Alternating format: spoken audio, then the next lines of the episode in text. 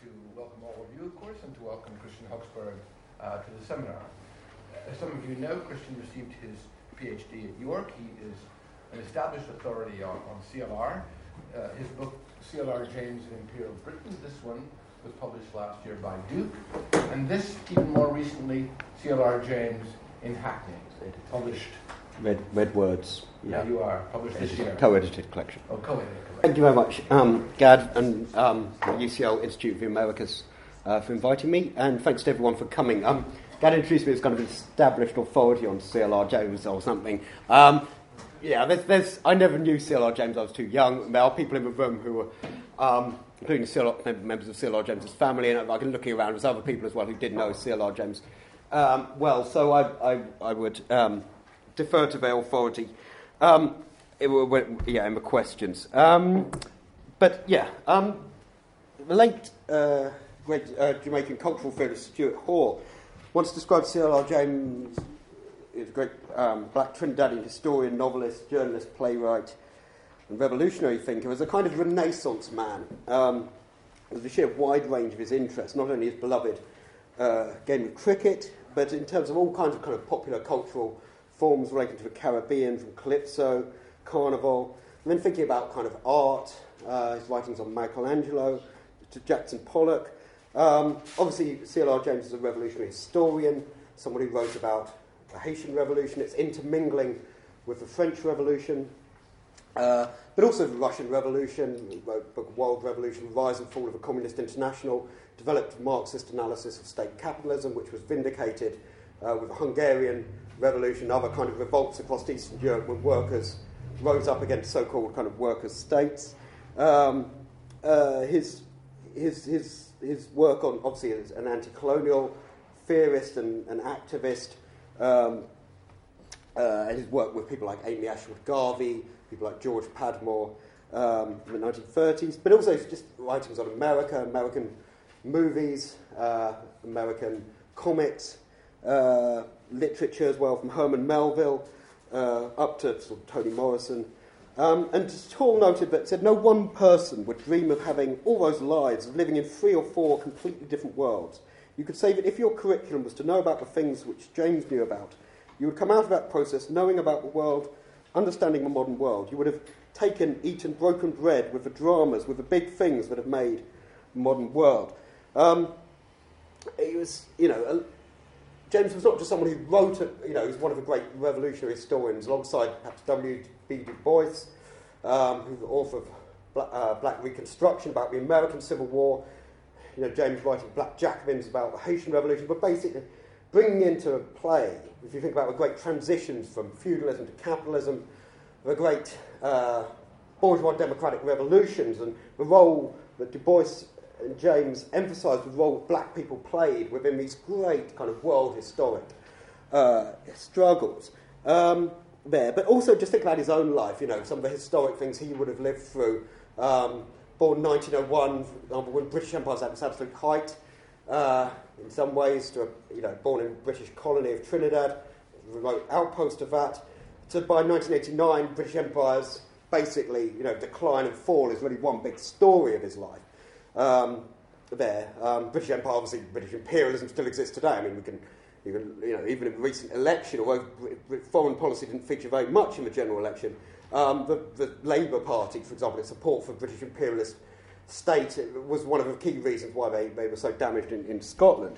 Um, uh, their attempt there, but also if you think about just um, uh, you know, the whole legacy of a Russian Revolution, the, the rise and fall of sort of classical Bolshevism, degeneration into that Russian Revolution to Stalinism. These are some of the big themes of C.L.R. James's life. And obviously, I can't really do justice to the whole of his life here.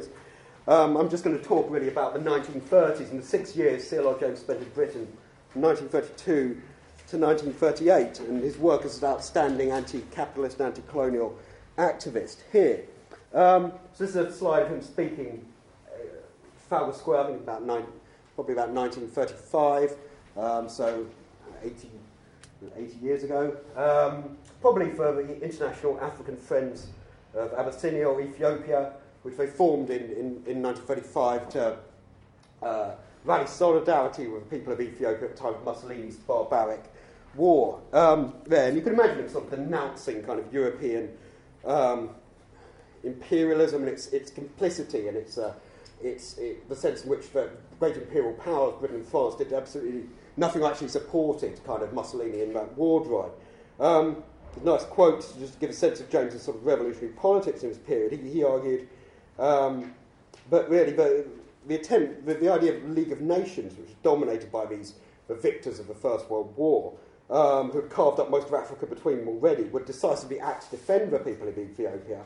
Um, was a kind of, uh, through, through imposing sanctions, as they should have done, the League of Nations, obviously, Ethiopia part of, uh, member of the League of Nations, Italy a member of the League of Nations. The whole point of the League of Nations, the idea of collective security, if, two state, if two, one state attacked another, everyone else in the League of Nations would supposedly declare war st- to, to, stop that. That was, a fear, that was the idea of the League of Nations.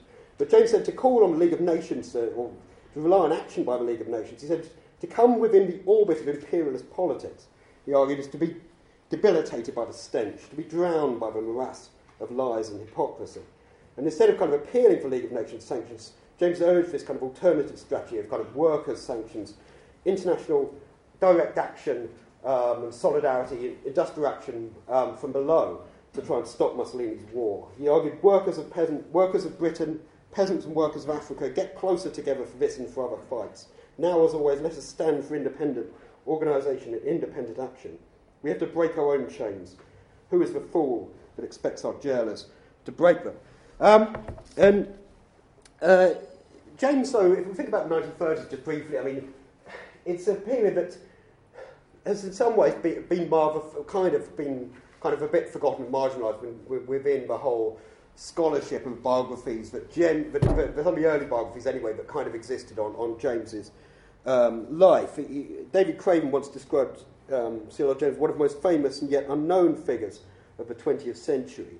Um, in some ways, his fame, he sort of, James got fame late, really. This is, um, uh, you know, by the 19, really until sort of by the 1980s, really, the last decade of his life, that people suddenly woke up for the fact that here was someone who had met, you know, Leon Trotsky for discussions in 1939, and um, people met Marcus Garvey, met Martin Luther King, all these things. Suddenly realised he was still, you know, this figure like this was, was around, and um, uh, this is just one example of why it's appropriate to be talking about James in terms of why, why it's still appropriate to be talking about James, perhaps this year, because this marks the 30th anniversary of um, renaming of Dalston Library in, Hackney, um, which is what my, little book was about. I just wanted to kind of just highlight this, really, because it was kind of, this was sort of a, a, a nice um, commemorative uh, celebration of kind of a, a particular kind of anti-racist sort of struggle in Hackney, but around the fact that the library, um, the struggle by the black community in Hackney to actually make sure that their local library was actually representative in terms of material it had, in terms of the staff there, of the wider actual community. But um, so kind of a, a sort of an, a part of an anti-racist struggle. But the fact they honoured chose C.L.R. James, um, the fact that Hackney Council was ultimately kind of pressurised. This is the height of, of kind of municipal socialism as well. Um, Hackney was kind of declared itself a kind of socialist republic of Hackney uh, in this period, um, the council. But, but it was part of it, having held this thing called an anti-racist year. And the fact they, but the fact they chose C.L.R. James really to name the library after is, is kind of gives a sense of what James meant to, I think, the um, local kind of black, black community and, and black activists more generally in, in Britain. Um, there's a nice quote from John La Rose, Trinidadian. Well, I think there's an exhibition on somewhere um, in London at the moment about his life. Um, and John La Rose, sort of, he, was, he organised, he was co-organised with Jessica Huntley um, something called the International Book Fair of Radical Black and Third World Books um, during the 80s and into the 90s. And when he opened this, they asked C.L.R. James to come and open um, the, the, first, the first one of these in 1982. And at, this, at the opening launch, John La Rose said, C.L.R. James he'd come to England in 1932, and here he was in England at the age of 81, 1982, 50 years later, opening our book fair after his tremendous intellectual activity in the United States, in the Caribbean, in Britain, and other parts of the world.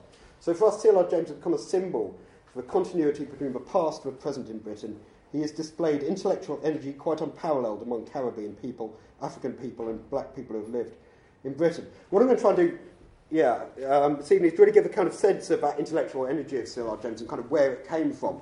It obviously came from his early, early, early life. It was apparent very early on in his, his, his time growing up in colonial Trinidad, and the kind of way in which he uh, became a kind of anti um, colonial, a anti-colonialist uh, in, in, in, that period, or someone who was very, very critical, yeah, of, of British colonial rule um, in Trinidad early on.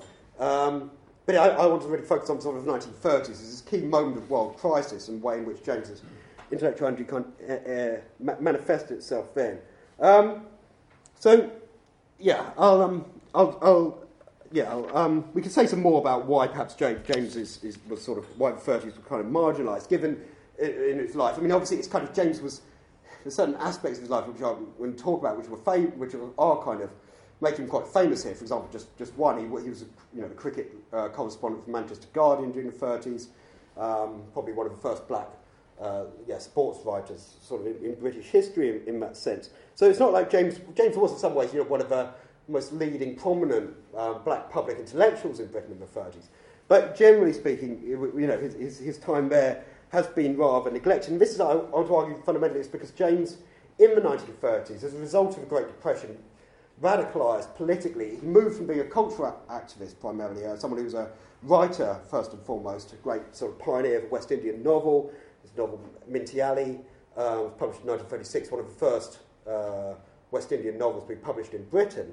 Um, he was a writer, but he, he moved into sort of political, and I think really became one of the most sort of important intellectuals actually to radicalise politically in Britain during um, the Great Depression here. Um, he became a Marxist, he became a, a Trotskyist. He was really one of the, um, well, the intellectual driving force of the early tiny British Trotskyist movement. He was one of the great, um, to think about a, a, sort of metaphor from cricket, otherwise, he was one of the opening batsmen of the uh, international Trotskyist movement. He was outstanding. He was, out, he was a, uh, yeah, he was, I think, you know, he was sort of this outstanding Marxist, I think, actually, in Britain during the Great Depression. This world historic time, the rise of fascism um, to power, you know, Hitler takes power, Hitler's Nazis come to power in, in 1933, um, sort of the greatest defeat for a working class, world working class movement uh, in, in world history. Um, and J- James remembers he said, Hitler came to power in 1933, the world went political, and I went with it. Lots of other writers um, uh, turned to the left um, in the 1930s. Lots of other writers radicalised um, to the left um, uh, amid this kind of in, in ideological uh, crisis, this, this, political turmoil. People, you think of people like, you know, famous W.H. Auden, Stephen Spender, so on, kind of British writers and things like that. But most of those people kind of ultimately made their peace with the system later on and returned back to kind of, you know, bourgeois respectability and kind of, you know, careers or something. James remained really one of the most creative and original Marxist thinkers throughout the whole of his life. Um, and, uh, and I think partly this, which one was to talk briefly about, is just because most of those intellectuals who radicalised politically looked towards um, orthodox communism, if they like. They looked to the Soviet Union. Western capitalism seemed to be in crisis, uh, was in crisis. Uh, it seemed to be, um, you seem to be, you know, Oswald Spengler wrote this book, you know, it was very influential one intellectual called The Decline of the West. It seemed like Western civilization in some ways was declining. Oswald Spengler pointed to the rise of kind of these kind of totalitarian dictator type figures arising out of it. In some ways, that seemed to be the future in Britain rise of, rise of the likes of Mussolini and Hitler, and so on. Um, and they looked, but people, most intellectuals looked to the Soviet Union. It seemed to be apparently free from crisis. Uh, it seemed a planned economy. It seemed to have found its way out of it. Um, you know, and it seemed to be a new civilization. Sidney and Beatrice Webb, famously, Fabians, had no time for the Russian Revolution originally when it broke out.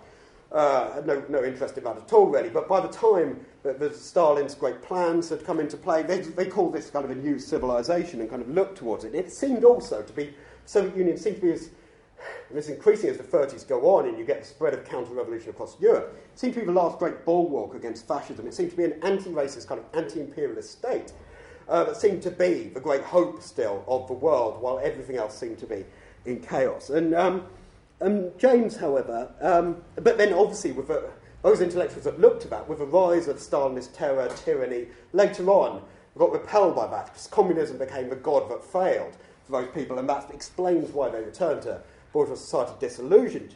James, remarkably, kind of um, independently orientated himself toward, towards kind of Trotskyism, to kind of revolutionary Marxism, and became really one of the most sort of pioneering kind of Marxist, criti- anti-Stalinist critics um, of, of, Stalinism, avoiding um, and kind of embracing kind of classical Marxism, this idea that socialism has to be about the self-emancipation of the working class, has to be about workers' democracy, rather than kind of kind of a statist, elitist kind of models, or what, what Isaac Deutscher called the kind of vulgar Marxism of Stalinism. James wrote, you know, he read one of the key things. You know, he read, he came across Trotsky's History of the Russian Revolution, um, which he was given in, in Nelson by guy called Frederick Cartmel, who was a sort of publisher who actually published James's first book, uh, Life of Captain Cipriani. He'd been a sort of Cartmel himself wasn't a Trotskyist. He was a, he was um, he'd been a tank commander, I think, during the First World War. But he was like Brooks, and he, he saw he met C.L.R. James, and saw C.L.R. James' interesting ideas and looking around for things. And James read, yeah, picked up the first volume of it in 1922 and, and read it, and then ultimately, yeah, I mean, writing World, World Revolution in 1937, um, sort of pioneering history of rise and fall, Communist International, which is a classic work, really. Um, alongside, takes its place alongside Leon Trotsky's Revolution Betrayed, Victor Serge's sort of works from sort of Lenin to Stalin, or 20, you know, works like 20 years after and so on. Um, uh, sort of classic anti-Stalinist works from the, the 1930s. Um, it was hailed by people like George Orwell, um, who described it as a very able book. Um, uh, yeah, Trotsky himself called it a, called James's World Revolution a very good book. Uh, respected historian E.H. Carr, himself was a historian of the Communist International, um, wrote in a review in International Affairs, his work is decidedly useful, as in his, in his analysis of the course of the Russian Revolution and of the point at which it took the wrong turning, Mr. James displays commendable independence of judgment and a desire to arrive at the truth. So, yeah, I think James really stands out, really. Most intellectuals in Britain, um, as, as a sort of, most intellectuals in Britain, to be fair to them, opposed, saw through fascism. They were against fascism. But if you count those that saw through fascism and then also had a critique of, of, British, of British empire and imperialism, the number falls quite dramatically. But there's still quite a sizable uh, one, you know, section of British intellectuals who also had a critique of British colonialism and fascism. But then, out of those one, those section of British intellectuals that opposed both imperialism and fascism, most of those people looked to, as I said, you know, the Soviet Union as a great hope for the world. Only a very few um, really can, um, yeah, actually, you know, um, people like, you know, people like George Orwell, you know, widely praised, widely known. People like Arthur Koestler, great, well, not great, but uh, Arthur Koestler is you know, had been until until recently kind of hailed as this great, you know, wonderful liberal for being so, you know, seen through the barbarism, not only fascism, imperialism, but also sort of Stalinism. Um, but James deserves to be, to be in this number, I think, you know, alongside with sort of the other tro- intellectuals of the Trotskyist movement. Okay, um, James briefly on his early life. So um, his own, you know, that sense of kind of seeing through, kind of arriving at the truth, that kind of clear sightedness and that kind of respect for kind of intellect, yeah, kind of, kind of that intellectual training um, that meant James could, could independently orientate himself to Trotskyism and to Marxism amid it, always kind of um, where the temptation was to look, to, look to, towards the Soviet Union. I think in part has to be originated with, with his kind of own kind of intellectual training that he received in, in growing up in, in colonial Trinidad, and winning this kind of scholarship to this kind of elite kind of Queen's Royal College, but it also comes about through, you know, through, his, through the kind of rich kind of um, uh, intellectual culture there was among, among, among you know, in, in Trinidad itself. Um, his, you know, his father was a, was a history teacher, um, or a school inspector actually, and um, CLR himself became a kind of teacher of English and history at, at Queen's Royal College most of his 20s. He was really, a, in, the, in the 20s, I think, a kind of, I argue, he was kind of a, really a liberal humanist who um, uh, look towards people like Matthew Arnold uh, figures like that in, for, in some ways. And, and I think he, what, what James creatively did, I argue, was sort of apply Arnold, who was a great Victorian critique of kind of Victorian society, um, had this kind of kind of class analysis and kind of critique of, of, of Victorian Britain, because kind of the aristocrats as kind of this barbarian uh, class with no culture whatsoever. Arnold was a great you know, cultural theorist, wrote culture and, culture and society. Um, Arnold saw the aristocracy as this kind of, um, yeah, barbarians, really. Um, he saw the middle class as kind of Philistines who were only concerned with getting rich, fundamentally. And but, but Arnold was an elitist as well. He saw the, the populace as being uneducated and the role of kind of intellectuals like that to spread kind of sweetness and light down to the, to the uneducated populace. James really applied this, these kind of categories, I think, to colonial Trinidadian society, sort of critiquing the white colonial elite as this kind of uh, arist- yeah, kind of a bob, bob, bob, yeah, sort of barbaric aristocracy, and he argued that the kind of even the middle class kind of Brit, uh, British uh, people who came over as agents of imperialism to um, into colonial Trinidad ultimately found themselves identifying with this kind of aristocracy and betraying the kind of liberalism of the English middle class or British middle class.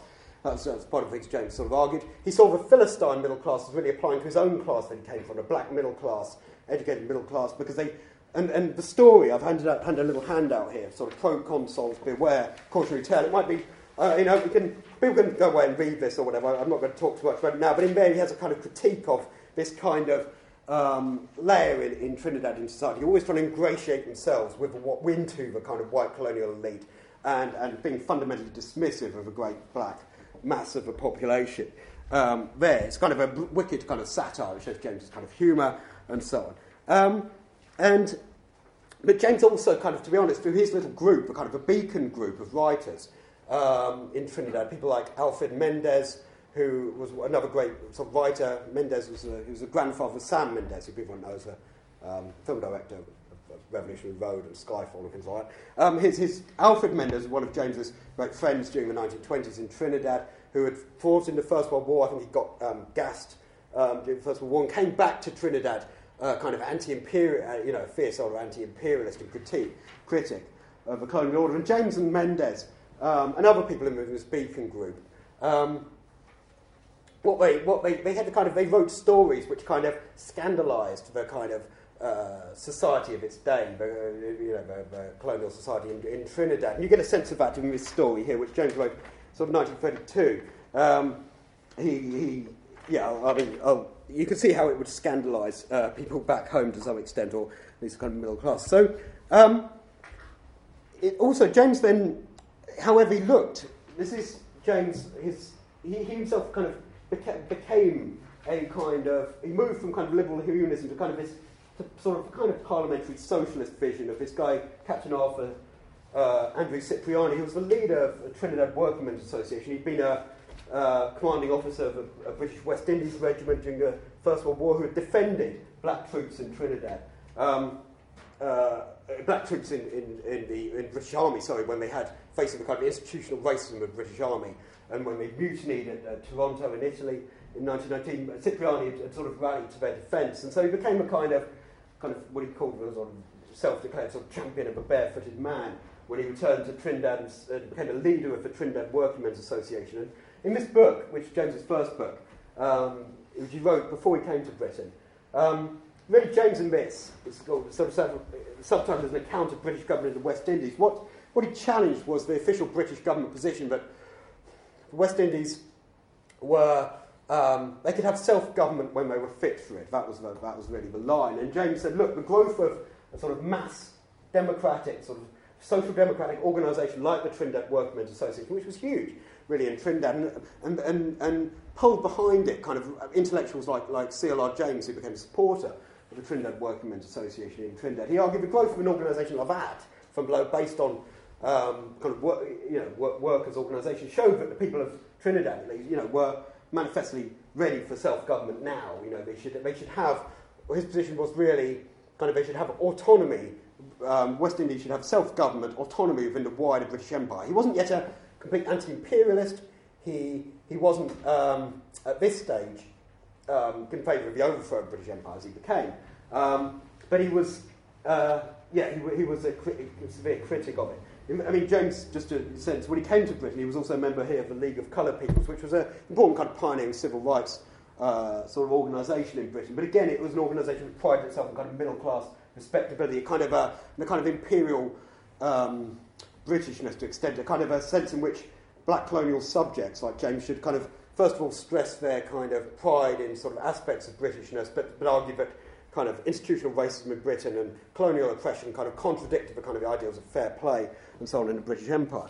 Um, okay, so James, that's sort of James there. But he, he, why he became a Mar- Marxist in some ways was contingent on some of, in fact, he, after coming to Britain, he very soon um, left London around Bloomsbury, where he first came around this um, and, and went up to Nelson in, in Lancashire. Um, and this is where he encountered really the English working class, really. Um, and the English working class really fundamentally um, the cotton textile workers here, who actually, if you could see a demonstration of them, they're mainly, actually, about half of them actually kind of women organised. It's kind of, James's own, own writings, early writings were um, mainly about kind of women, women's lives, actually, in work, works like Triumph and so on, emphasising the actual.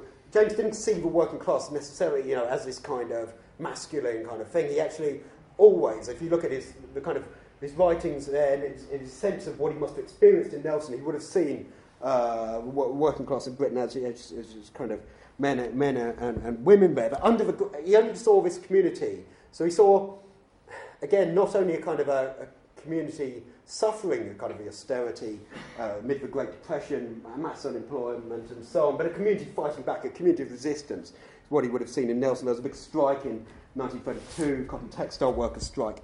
Um, and James also saw kind of glimpse of kind of post-colonial England, a kind of, I think in Nelson, a sense of what England could have been like without uh, empire, perhaps. This is sort of fundamental. It's just, a, just one little quote. I mean, for example, there's a, some of the mayors in Nelson. Nelson had this very rich kind of socialist traditions around the Independent Labour Party um, and around kind of municipal socialism, a kind of a Labour council that built decent council housing. Uh, this period, they had, they had this kind of uh, this tradition of anti-militarism as well. There's a, one of the mayors, um, Joseph Robinson, for example, refused um, to include Boy Scouts in his mayoral procession in rejection of militarism. Another mayor, Richard Winterbottom, in the late 1920s, banned nationalistic music, including the national anthem, War Britannia, Land of Hope and Glory, and God Bless the Prince of Wales, being played at a local ceremony on Empire Day. Uh, the band was forced to play jazz instead. And a few months later, yeah, the Nelson Parks Committee even imposed a ban on military bands in local parks and things. So, yeah, you get a sense of just some of the, some of the kind of yeah, tradi- socialist traditions that James came across in Nelson. But um, it was really, when he came to London, he returned in 1933, he spent 10 months there in Nelson. Um, that's where he read Trotsky and so on. And he really became, threw himself into kind of anti colonial activism when he returned to Britain. Um, it returned to London, sorry. Um, and, um, you know, the black community in Britain at this time was mainly, you know, a mixture of kind of, it's very small really, and mainly centred around kind of Tottenham Court Road, for example, in London. Um, but it was, it was mainly kind of partly students, um, like, like James, that sort of milieu that James was in, but also kind of um, particularly sea, yeah, seafarers around kind of various ports in London, in, in London as well. Um, and, and so um, you're much more working class. But I think the role, James quickly, because of things like you know, Mussolini's war, um, uh, on Ethiopia quickly found himself moving into more and more kind of radical sort of anti-colonial circles in London. And um, his formation of groups like the International African Friends of Abyssinia, the International African Service Bureau, come on to, meant that 1930s Britain witnessed, Winston James argued, the birth and emergence of a number of new black organisations, a level of black activism that was unprecedented. Showing this decade stands out as one of the most crucial decades in the history of black Britain um, which often you don't really get actually from even kind of popular histories of the 1930s.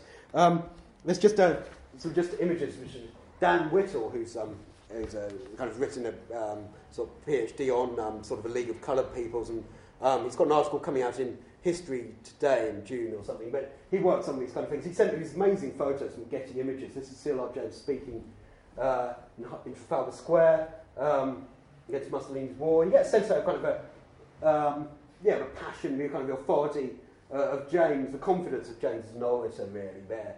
Um, and uh, yeah, again, the crowd was kind of in, interested to look at in, in Trafalgar Square. Um, some of the people he met were um, who worked with him as well. This is a guy, um, Chris Braithwaite, who I've written a little book about. If people are interested, he was from Barbados. He was a kind of seafarer. Uh, came, became, we formed something called the Colonial Seamen's Association of Britain. He was a trade unionist, um, a socialist as well. Um, and you get there again, yeah. So he became the actually organising secretary of the International um, African Service Bureau. Um, and some, I mean, I haven't really got, yeah, I mean, I, I, I should just, just pointing towards this kind of activism, really. Here, this is, this is, um, this is an interesting thing that I found over in Learie Constantine papers.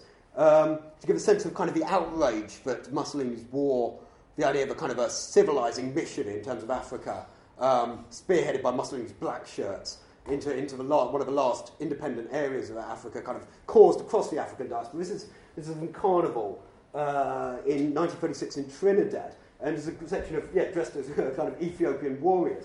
Um, it's quite, yeah, it's kind of, yeah, it's kind of interesting. It shows the kind of transnational aspects of, of, of, of this and the way it was going to reverberate in Trinidad. And that, that outrage fed into, in Trinidad, the kind of mass strikes and things in 1937, the kind of Caribbean labour rebellions which erupted a year later. Um, and, and, and the International African Service Bureau kind of was one of its, one of its when it formed in 1937, um, after uh, coming out of the sort of International African Friends of Ethiopia, one of the first things it, um, its campaigns was actually rallying solidarity in Britain with the Caribbean labour rebellions. But what I want to talk about last, how long have I got? 10 minutes? So, you more, a bit more, a Yeah. bit more, a little bit more. Yeah. What I want to really talk about is what I mean by the intellectual conquest of Imperial Britain, actually getting round to the topic while you're here.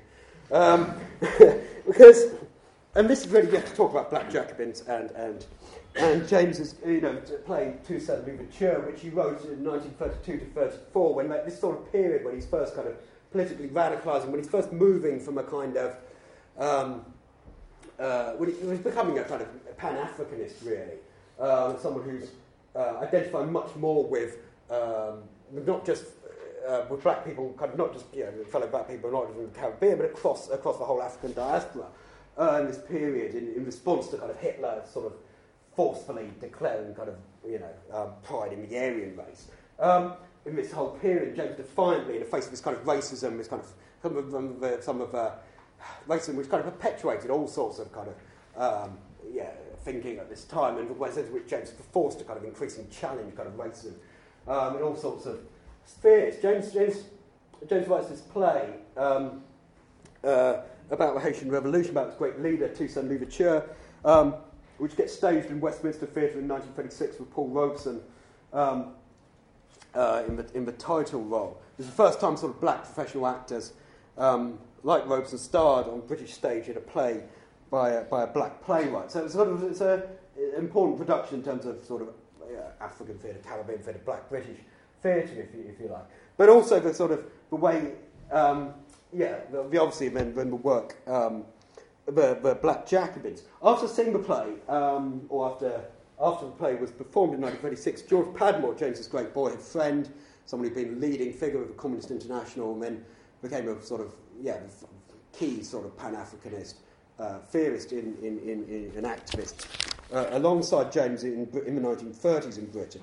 He argued that after witnessing James's uh, play, but also James's political leadership in, in things like the International African Service, uh, in, in International African Friends of Abyssinia, argued that James um, he wrote a letter in December 1936. James came to London in 1932 to exploit a larger world to conquer.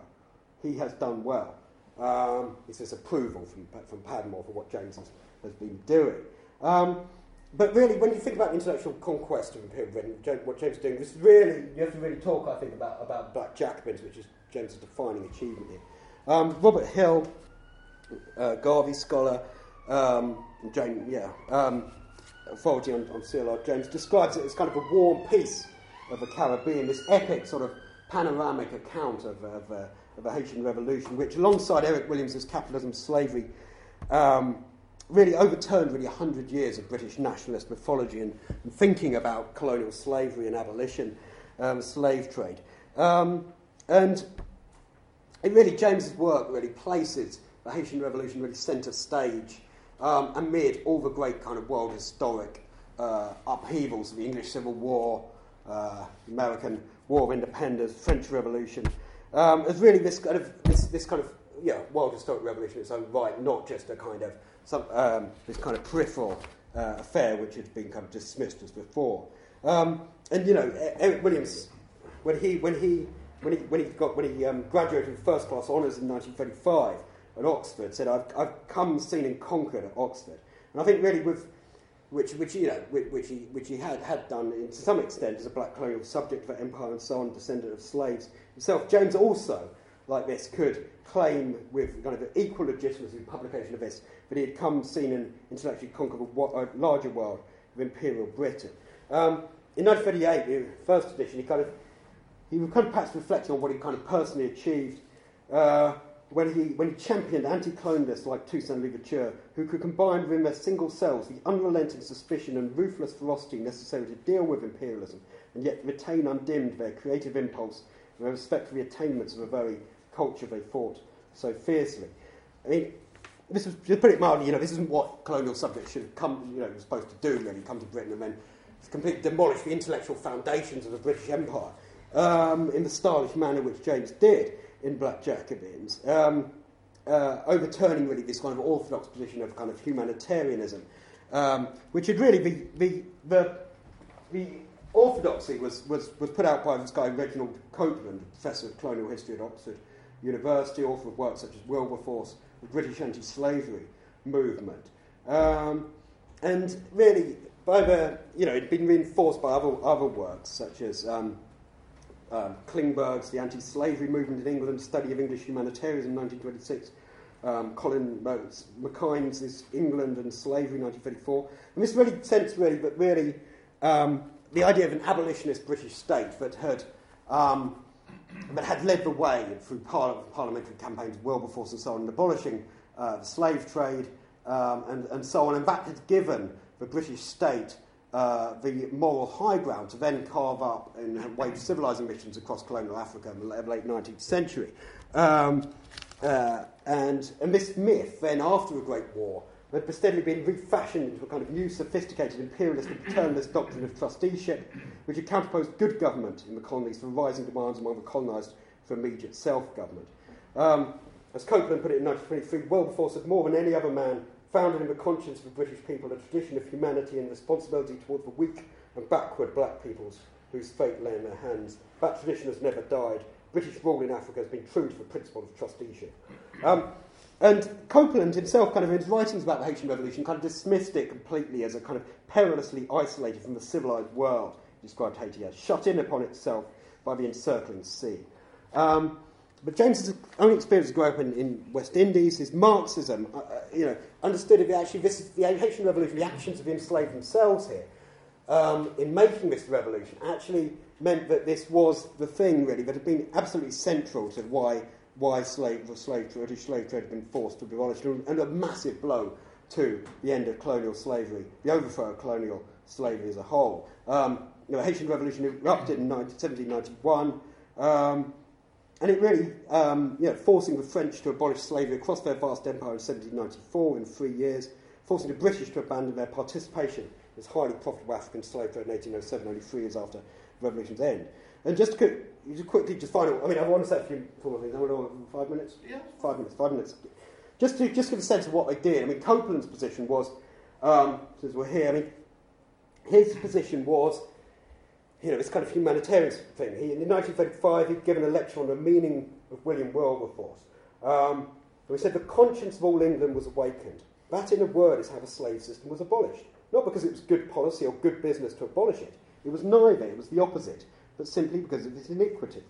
Yet James and, and Eric Williams as well kind of registered this growing body scholarship uh, in, in France, in Germany, in America. There was an important work, 1928 work by Lowell Joseph Ragatz, The Fall of the Planter Class in the British Caribbean, a study in social and economic history, tellingly, uh, subtitle, which made it clear that actually the British had partly abolished the slave trade, not because they were slowly realising slavery itself was not as profitable as free labour, or the old mercantilist system as potentially as profitable as free trade. As James put it in the Black Jacobin, the rising industrial bourgeoisie, feeling its way to free trade, were beginning their victorious attack upon the agricultural monopoly which was to culminate in the repeal of the Corn Laws in 1846. The West Indian sugar producers were monopolists whose method of production afforded an easy target. Adam Smith and Arthur Young, the forerunners of the new era, condemned the whole principle of slave labour as the most expensive in the world. And James now tore into the likes of Coupland uh, and his ilk with typically devastating wit. He said, Those who see an abolition, the gradual, gradually awakening conscience of mankind, should spend a few minutes asking themselves why is man's conscience which had slept peacefully for so many centuries, should awake just at that time that men began to see the unprofitableness of slavery as a method of production in the West Indian colonies. Uh, he dismissed them as a venal race of scholars who, because profiteering panders to national vanity, have conspired to obscure the truth about abolition.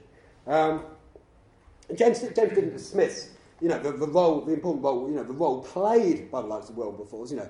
Um, but it's a kind of West Indian saying, has it, you know, he had the will, but not the force. James emphasised it was the force of the enslaved themselves that had been critical here. But James also, you know, put it in, you know, History of Negro Revolt, his, important work, 1938 work. He said, the abolitionists, true, worked very hard. Clarkson, in particular, was a very honest and sincere man. But then a considerable and influential section of British men of business thought that the slave trade was not only a blot on the national name, but a growing hole in the national pocket, was the point of matter. And Williams, you know, would, would praise James here for his, his work, uh, for having presented, this in, in, in early on, James, this is, this is Williams in 1944 in Capitalism and Slavery, for having presented in a general way the relationship between capitalism and slavery um, in Black Jacobins. And even 20 years later, Williams, after they, um, James and Williams had, um, uh, yeah, had, had, fallen out and, and, and, James had broken with Williams, uh, for of principle, still acknowledged on one level, grudgingly, the contribution made by James, uh, even though he's now a political rival, saying that in the Black Jacobins, James rescues the Haitian slave revolution, the rise of Toussaint Louverture from historical oblivion. His analysis is of profound and enduring significance, if only as one of the first challenges for British interpretation of the abolition slave trade. And from this, just to conclude, what, what this did, James's recovery of the Haitian Revolution and its fundamental role actually in, in, in challenging the mythology around, around British uh, abolition um, was it gave anti-colonial activists um, two, did two things really. One, it gave anti-colonial activists the confidence to tear into the British imperialist apologists of their of their day. Um, uh, it's um, yeah, there's another slide. I mean, this is sort of just some of the members of the International African Service Bureau, people like Amy Ashwood Garvey, that's George Padmore, James, this is Chris Braithwaite, I mentioned earlier, this is Ras Makonnen, um, British Guiana, who um, joined the group. These were all come from West Indies. These were seven sort of some of the, leadership of this organisation. Jomo Kenyatta, uh, Kenya, and I.T.A. Wallace Johnson from Sierra Leone. I just thought I'd show this slide because it's this, these kind of, um, the International African Service Bureau of the 30s paved the way for the Pan um, African Congress in 1945 in Manchester, which its anniversary has been celebrated sort of this October up in Manchester. There's a plaque in, in Manchester, which was had people like Kwame Nkrumah at it. Um, du Bois came over for it. Um, and it really, that, that really was, was a sort of fundamental conference, actually, in, in terms of importance to think about Pan Africanism, signalling that Pan Africanism was, was an idea whose time really had come. But it enabled, those, enabled, the, um, enabled these activists to really, uh, yeah, tear into the, uh, yeah, the kind of forefronts. I mean, James later recalled, he said, traditional England was under fire. It was the regular habit of a number of us colonials to go to public lectures and meetings of some of the most celebrated lecturers and speakers in England, and at question time and during discussion, tear them to pieces. Um, there's a, it's just a great quote. But, you know, the sense in which actually traditional England at this time was ever really under fire from Marxist or Pan-Africanist criticism might be doubted. Um, they were, actually, British Empire was kind of, there was a consensus actually among British politicians from left to right, from Labour to certainly actually about the British Empire and the need to actually uh, develop it and so on. Um, as Nehru put it in 1926, British officialdom arrogantly had the calm assurance of always being in the right. The other thing, just fi- finally, I want to kind of point to, just we can something a discussion. I mean, I know there's more scholarship, there's debate around kind of imperial Britain as a term. Some scholars argue that really, you know, too, British Empire was already fundamentally in decline or by the 30s and so on. You can't really use the term imperial Britain. I know it was actually fundamentally, you know, actually it was it was this it was actually uh, fundamental understanding British side in the 30s was was um, a power of the, sort of the empire. Um, this this by um, but also this kind of two quick things. One.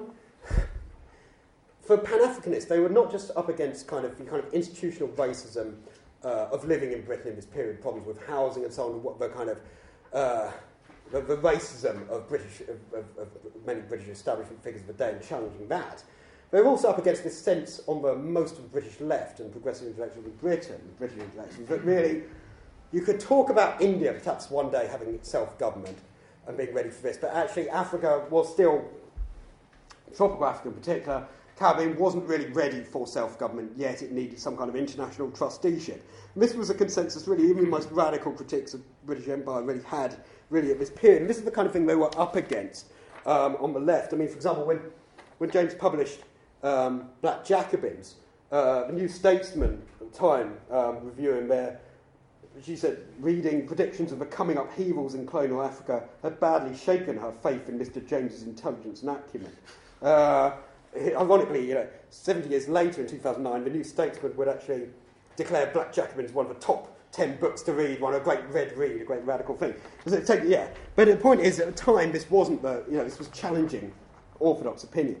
The second thing, I, and I'm, well, I, I should kind of move on really, is um, why, it's, why it was important, actually, Black Jacobin as well, was for the, it's not only about educating the British public about the truth about uh, about abolition and stuff. That was part of why James the play. It's part of why he wrote Black Jacobins. It was to he understood the colonial question. You know, wasn't this sort of just question for, for colonial subject. It was actually key for the British left to actually rethink this whole question, actually um, wake up to this, the importance of this. But it was also fundamental, actually, for for the, for the for black colonial uh, anti, anti-colonialist activists around James this period. Black um, haven't really got time to talk about this, but you know, there was a sense among people hope had great their hope. There's a nice quote from Garvey praising Lenin. Um, know, describing after Lenin died, Garvey described you know, one of Russia's greatest men, one of the world's greatest characters, probably the greatest man in the world between 1917 and 1924, when he breathes his last years. Black people mourn for Lenin because Russia had promised great hope, not only for black people, but for weaker people of the world. That's Garvey in 1924. But a sense among a whole load of um, among black, black colonial subjects, Russia was a great hope. And yet, Russia, the Soviet Union under Stalin, in its, its betrayal of anti colonial struggles, most notably around Ethiopia, the selling of oil to Mussolini's. Uh, Mussolini uh, in 1935, that great betrayal, symptomatic of a wider shift with the Soviet Union, the Communist internationalists turned to the Popular Front, and the disorientation of black colonial uh, subjects meant there was this real debate around what, was, what the Russian Revolution meant. So that's a nice image of Cyril James in 1938 there, just have the last slide. But essentially, there was a real contested notion of what black Bolshevism meant. What did it mean to look towards the Soviet Union at this time in the 1930s?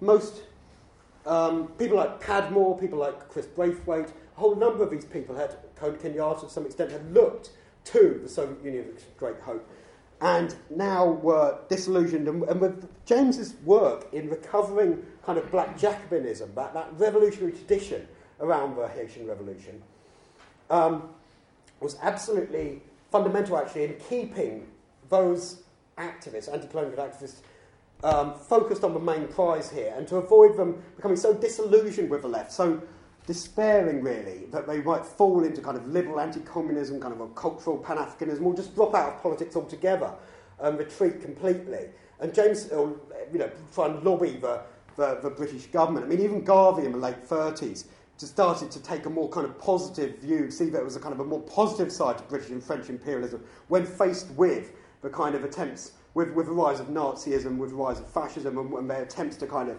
begin to try and look towards colonies in Africa. And, and James and Padmore would go along and kind of heckle Garvey and say, you know, this is a, this, you didn't used to say this, Marcus. You know, you, you used to be, you know, this is not an anti-colonialist position. But it also, you know, what, what, what black Jacobinism did, final point, final point, is James, it, it injected this, this legacy, this, this tradition, revolutionary tradition into the debates going on at this time. James showed as he put it in Black Jacobins, um, you know, the question of how a colony, a struggle, anti-colonial struggle, is linked to a struggle in the imperial metropole. That, that dynamic um, is fundamental. What happens when you have a revolutionary struggle that you look to in an imperial metropole that goes down, a, a revolution that succeeds but then degenerates? So, you know, the, the Jacobins, when they, in the, in the French Revolution, when they were overthrown, the French Revolution degenerated into counter-revolution, James pointed out, you know, the black Jacobin Toussaint did not have the political independence to avoid going down with that. Um, James put it, Toussaint's allegiance to the French Revolution, all it had opened up for mankind in general and the people of San Domingo in particular. This had made him what he was, but in the end, this ruined him. And there are important parallels there of these activists that look towards the, style, you know, the Soviet Union as, as Stalin, rise of Stalin, degeneration, generation revolution, of, you know, spiraling into counter-revolution of Stalinist terror. And, and yeah, important parallels there. And James was trying to stress to people the importance of having kind of independent revolutionary politics, independent kind of organisations. Um, so, final point, James, to conclude, was, I think, one of the most creative, significant Marxist thinkers to emerge in Britain during the Great Depression. Uh, in black, works like Black and History of Negro Revolt, he applied Marxist theory of permanent revolution to a past and present of the African diaspora with great originality and imagination. I haven't had much time to talk about theory of permanent revolution, but that's a key thing for James. Um, and his brilliance as a Marxist historian helped ensure the historic lessons of the Haitian Revolution, the inspirational revolutionary black Jacobinism of Toussaint Louverture, were part of a collective memory of many of those struggling for black and colonial liberation from the 1930s onwards. But in advancing understanding of the rich, hidden revolutionary history of Africa and the African diaspora, West Indian intellectual James did more than merely achieve the intellectual conquest of imperial Britain. As Robert Hill eloquently once noted, James only spent slightly more than six and a half years in Britain, but in those few years he added significantly to the emancipation understanding of the human condition. Good, good place to end. Thank you Thank very you. much.